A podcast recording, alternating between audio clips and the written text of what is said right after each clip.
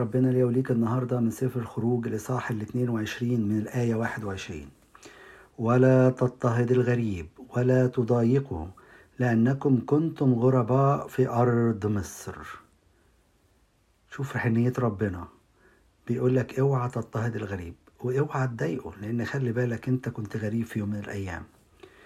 وخلي بالك إحنا نعرف في وإحنا في البلد هنا في أمريكا نعرف قيمة الوصية ديك. اوعى تضايق حد غريب ولسه جاي ومحبط ومتضايق. لأن زي ما أنت واجهتك أمور كتيرة وكنت حاسس بالغربة هو برضك بتواجهه الأمور ديك. صعوبة اللغة وصعوبة الثقافة بتاعت البلد وصعوبة المصاريف والمعيشة في البلد ديك. فعشان كده ربنا بيقول لك النهاردة اوعى تضطهد الغريب اوعى تضايقه من فضلك ما تضايقهوش. لأنك كنت زيه في يوم من الأيام. عشان كده النهاردة فكر في حد لسه جاي وحاول تساعده بأي طريقة حتى لو مش لازم تساعده ماديا بس على الأقل ساعده معنويا.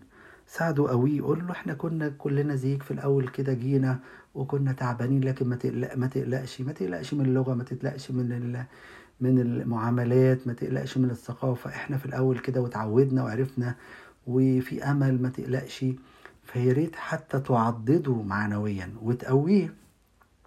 واوعى تستخسر فيه خبرات واوعى تديله معلومة غلط عشان ربنا بيزعل من الحاجات دي قوي قوي قوي عشان كده على قد ما تقدر ساعد. حتى لو الناس ديت ما قدرتش اللي انت بتعمله لكن ساعد. لآخر لحظة في حياتك ساعد. وضيف الغرباء. كتير قوي بنحب نضيف الناس اللي نعرفهم ونصاحبهم. لكن ربنا بيقول لك خلي بالك ده في ناس أضافت ملايكة.